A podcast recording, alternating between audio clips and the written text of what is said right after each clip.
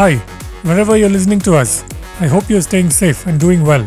I'm Hari Arakali, and this is today's tech briefing.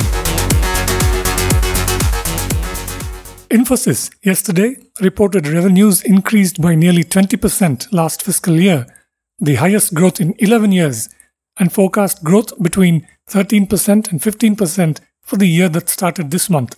Revenues touched $16.3 billion for the year ended March 31st, 2022, which was a 19.7% increase in constant currency, matching the 19.5 to 20% range the company had forecast in January.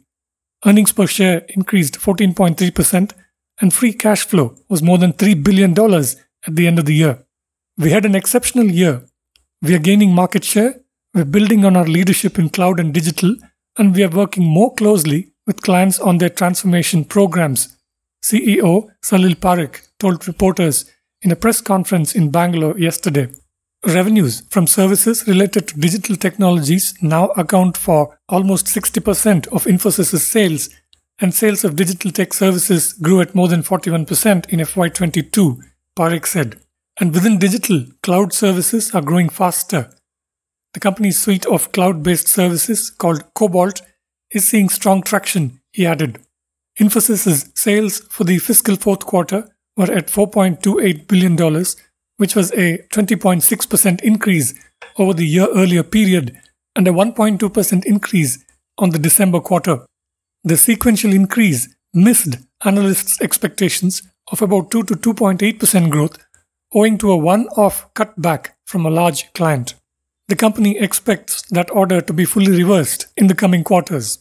Infosys, India's second biggest software service provider, ended the year with $9.5 billion in total contract value of large orders, meaning those that are each worth $50 million or more over the life of the contract.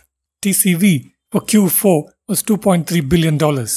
Larger rival Tata Consultancy Services reported on April 11th that its revenues for the year ended March 31st, 2022 rose $3.53 billion, the biggest incremental increase in the company's history, to touch $25.7 billion, a 15.4% increase over the previous fiscal year in constant currency. The high rate at which employees are leaving and switching jobs is the biggest concern in the IT services industry today.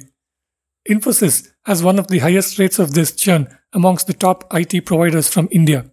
Attrition at the company kicked up to 27.7% at the end of Q4 from 25.5% at the end of December.